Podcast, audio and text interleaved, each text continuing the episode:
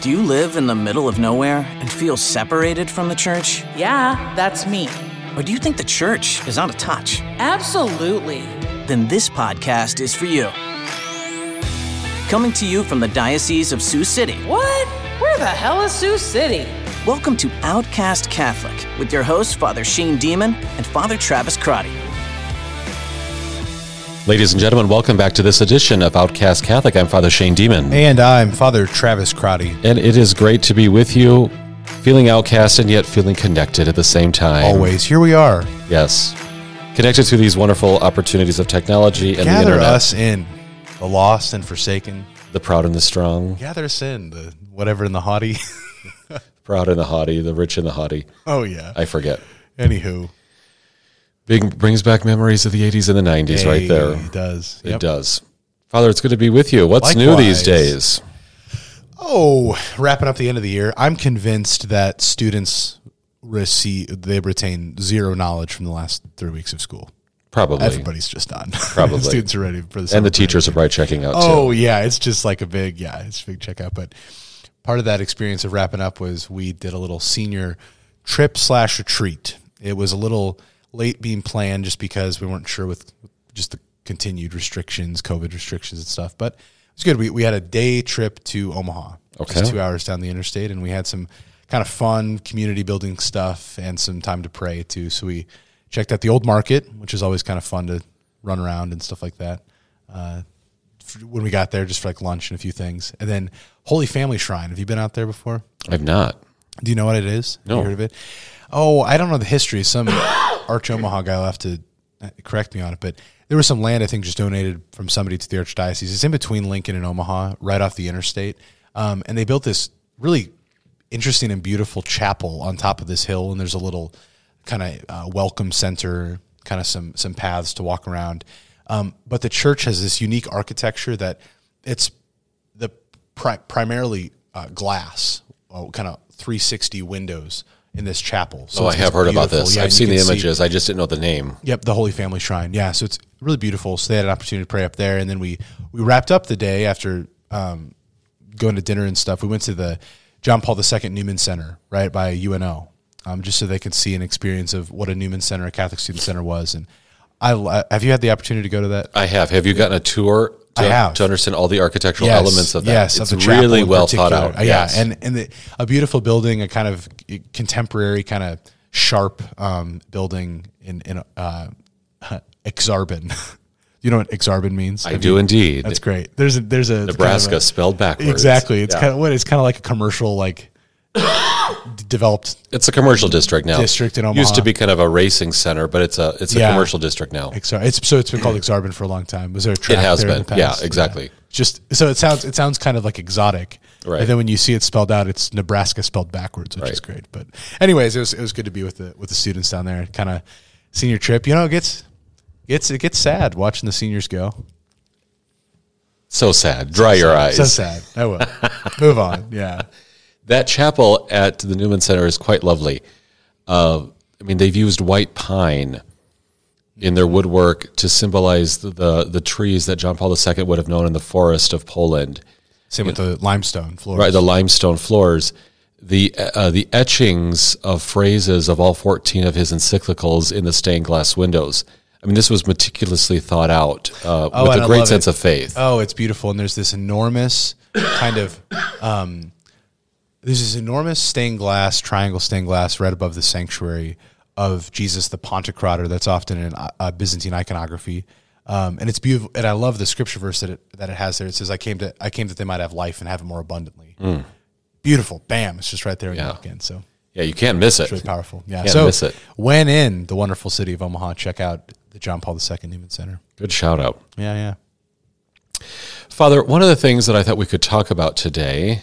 I'm sorry for my coughing here. The allergies are just seasonal allergies have gotten to me a little bit. Pull yourself together. I'll try. For all of our listeners, I'm very sorry. One of the things I thought we could talk about,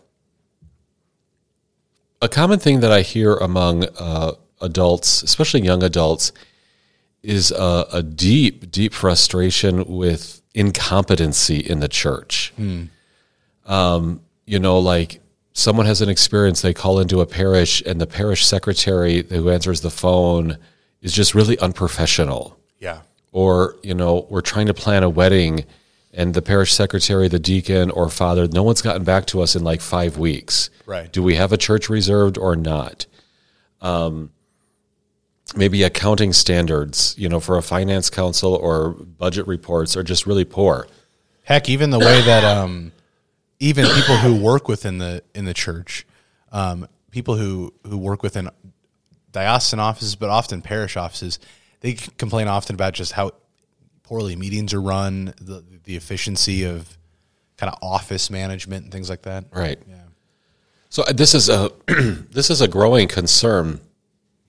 And I just want to encourage all of our listeners that if you just find deep-seated unprofessionalism, you know, go ahead and speak out.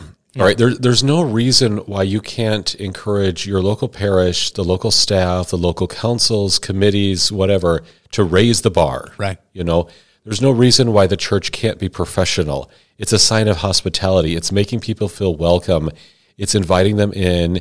It sets like an established foundation to build relationships. Right. When you're just showing others, you know, respect and receiving respect in return.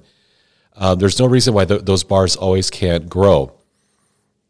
At the same time, one of the things that's really challenging in the church is we are not Fortune 500 companies, are we? Right.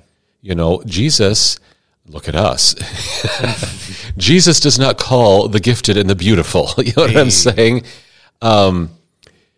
What would the church actually look like if we were run the same way as like Apple, mm-hmm. Microsoft, a Fortune 500 company with just an elite mentality of we must pool together all the greatest talent. We must be on the cutting edge of every trend possible. You know, we must have the latest, you know, technologies available, and we must convince people that, you know, they want to be part of us just through marketing. Yeah. There's a lot that the church can learn, you know, in terms of business practices and marketing for evangelization skills. There's no doubt about that. We've got a lot to learn, and we have to be humble about that. And yet at the same time, the church's bride comes to speak the light in areas that are very messy, mm-hmm. in areas that are very broken. You know, you're in the ER and you're anointing somebody, and there's medical equipment everywhere, and there's bandages on the floor, and people are screaming, and that's where the light of Christ needs to be. Someone is grieving the loss of a loved one in a funeral home. Maybe someone's wife or, you know, husband, their spouse just left them suddenly with no explanation, and they're wondering how could I go through this rejection in my marriage? In that messiness, that's where we actually meet people in the rawness, in the concrete existence moments of our lives, and that's where Jesus wants to encounter us, right? Mm-hmm. So Jesus didn't establish a church to always look prim and proper as a Fortune 500 company. He actually established a church so that his presence, his light, his message of truth and salvation, and the grace of his sacraments could enter into the messiness of lives, mm-hmm. Which is tough, you know, balancing professional standards, good hospitality, and the messiness of how lives really unfold. Mm-hmm. Yeah, and when we hold that example up, it's often in a contemporary context, but as you were sharing that now, I was just thinking of moments in the church when we have kind of leaned toward that, toward this kind of elite, prestigious way of kind of like managing the church, mm-hmm. especially in certain times in Europe like when bishops were more or less like princes of, of like the papal court of the Renaissance or something. Right, you think of that. And the funny thing is that always led to reform, and the reform came from, you think of the big reformers of Francis of Assisi. I mean, before that, St. Benedict, who just went out into the you know, outskirts of town, and just like the monks and the friars and the Dominicans who had come, and all these different reforming communities, they called people kind of away from that elitism back to the heart of the gospel, which isn't where that's at now. I mean, some of these monasteries, they were like some of the best well-run kind of businesses in some ways. Right. But so often that's what led them away from the original rule of their founder and led them to a very like worldly experience. Mm-hmm. And their reformers were always pulling them back to the original constitutions of their rule, which was always built on the gospel standards that Jesus preached to his apostles. Yeah, you speak of a well-run monastery. Well, it should be in a sense of stewardship, right? Exactly. You know, if people have given you funds to kind of keep the monastery going or your parish going or your diocese going, well, those have to be managed well with professional standards to honor the donation of whoever is supporting you, and to make sure that whatever resources we have, whether that's financial, whether that's talent, whether that's time and energy, personnel, whatever resources we have, those need to be given for the praise and glory of God and the advancement of the gospel so that more people can see the light of Jesus. So there has to be something that's kind of well run, you know, with professional business standards in the spirit of stewardship, right? Not for the sake of good business practices, for the sake of good business practices so we can look really awesome on worldly standards. No, we're trying to honor something that's been entrusted to our care. Obviously entrusted the entire tradition of the faith, the deposit of faith, but just entrusted with the resources that we have to manage and govern on a daily basis and to help those bear fruit for others. That's a precious commodity. That's a precious enterprise seeking to bear fruit with the resources of the church. I love these different topics you've brought up that really kind of like balance between two extremes, the mean between extremes, like the Catholic both and. And I know some people can get kind of annoyed by that and think it's like wishy-washy or something that we're just always trying to like flop back and forth. But I think it's beautiful that the virtue lies there in that mean between those extremes of being so casual. I've seen that in some places where it's like, I'm sure the different provincial experience of parishes, it felt more pastoral to be casual.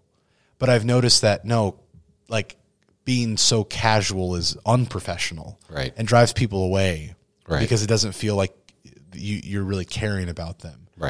But then when it's like you're the church just becomes your job, and you're just trying to become a really good churchman or something like that.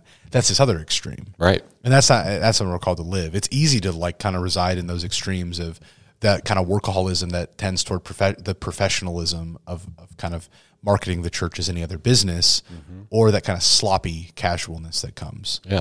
But the beautiful thing is that Christianity has always been attractive when it's been lived authentically, and that authenticity comes from like being convinced that what we have to offer is good. It's not just some product that we're trying to like, I don't know, be like snake oil sales charmers or whatever it's called about.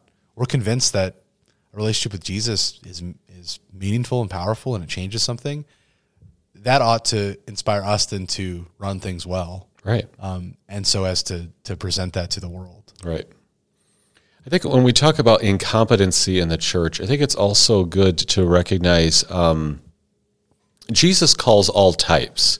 You know, I mentioned the gifted and the beautiful earlier. Jesus just doesn't call to his church anyone who would be qualified to be a CEO of a Fortune 500 company. You know, he calls all different personalities, all different gifts, all different types of backgrounds. And he uses those to make up a very rich mosaic, kind of a rich bouquet of his church that speaks on different levels to different people, in different cultures, all kinds of things, to different temperaments, you know. And so we can't just pigeonhole the church and just say, well, you must function according to this standard or this preference. We can't fall into that trap because the Lord wants his church to be truly Catholic, to be truly universal, to speak to many people on many levels in many ways. And so he's going to use different gifts and talents and different backgrounds to do that. The other thing, though, you know, we went to seminary, Father Travis, to pursue holiness and to become like a doctor of the soul, right? You know, to preach the gospel and administer the sacraments. And most of that formation was spiritual formation, intellectual formation within philosophy and theology. You know, we don't have MBAs. We weren't trained to be office managers, to be accountants, to be business managers. We weren't necessarily trained to be, you know, computer specialists, to be experts at social media and advertising and marketing. We weren't trained to be lawyers, to handle all the legal issues that come up with property deeds and human resource management issues. There's all kinds of things that go into a community of a parish, a school, and we weren't properly trained to handle all of those things, right? So when we look at incompetency in the church, you know, I think parish lay leaders, deacons, priests, religious, we have to look at our strengths. We also have to be really honest about our limitations. But I also think that comes as, therefore, a challenge for those who actually do have the skills to step forward. Yes. You know, for any of our listeners out there, if you are a graphic designer and you think, you know, gee, there's no really good signage in my parish to tell us where the bathrooms are located or where the cry room's located. Maybe the bulletin isn't that good. Or if the social media pages are being run by people who don't really, I mean, frankly, to no fault of their own, know how to successfully run an Instagram page. Right, yeah. Right. You know, if you're an attorney and you don't want to go to monthly parish council meetings, but you could offer a few hours of counsel a year on some legal issues that might arise in the parish, well, can you offer that? If you're a nurse, would you like to volunteer your time by maybe checking on, you know, some of the elderly of the parish who are homebound and maybe could use a little checkup at their... If you're an interior designer or have an eye for that, and you know that the parish office is just a mess when you walk in, right? Offer some suggestion or you know, subtly or whatever you need to do, but... Right. And, you know, if the pastor says, yeah, I want to get to that, but by the way, I've got like 3 funerals to plan right now. Exactly right. Don't be offended. You know, it'll happen in the Lord's time. Yeah, I have noticed now in my first year of ministry, and this is, I don't know if it's whose fault it is, and it's not important to point fingers, but like there really is this, there sometimes really good needs that come up in discussion with parishioners. We need this at our parish. We need this, we need this, we need this. Great reluctancy to actually kind of step up and do something. There's just kind of an expectation that like, unless it comes from Father, unless it comes from kind of the parish staff and the parish office invites us to that, whatever it might be, whatever growth that the parish kind of needs to experience, it just doesn't seem to happen. So a lot of people are aware of what needs to happen. You might even be aware of your own gifts and talents that can help that come about. But there's a little bit of reluctancy to kind of take that step to reach out. Right. Okay, but I think it's clear. It's like we are men who, we're not trained to be office managers and finance, you know, financial experts and all this stuff. So it's like, and the church, the nature of the church, as Vatican II makes really clear, is not just the priest as kind of the captain of the ship and everybody else is his kind of pawns. It's like, no, we're the body of Christ. We're members of the people of God. Right. And we all need to kind of take up that role that we've been given in our baptism. Right. Yeah. As pastors, as shepherds, it is our job to kind of, you know, keep a right ordering of everything. Right. So we do need to make sure that the gifts and talents of the church are rightly ordered and that we're all marching in the same direction, that the resources available to us are properly disposed and properly used in a way that builds up the faith and builds up the church. We're not just going to be an expert at all of those areas, though. You know, we would have to be in school for 25 years, and even then there's so much kind of on-the-ground training as things keep adjusting. But as we look at incompetency in the church, to our listeners, don't feel hesitant to want to step up and to offer some suggestions. Don't feel hesitant to step up and really kind of demand some higher standards. Right. It's going to help the evangelization and the credibility of the church as she continues to proclaim the gospel. We do have work to do in learning about some good business practices, but we also have to understand that the church is not just a Fortune 500 company, that she's going to enter into the brokenness of people's lives, and she's going to look a little messy at times. Right. And that's okay. That's okay, as long as just stewardship is happening and as that the gospel is still being authentically proclaimed. So I'm sure we'll unpack some more of these themes in greater detail. But Father Travis, it's good to have your reflections. Always good to be with you. Keep up the good work, okay? Likewise. Thanks so much. Thanks, everybody. See you soon. Thanks for tuning in. Send your questions and comments to outcastcatholic@gmail.com. Catch you next time, and God bless.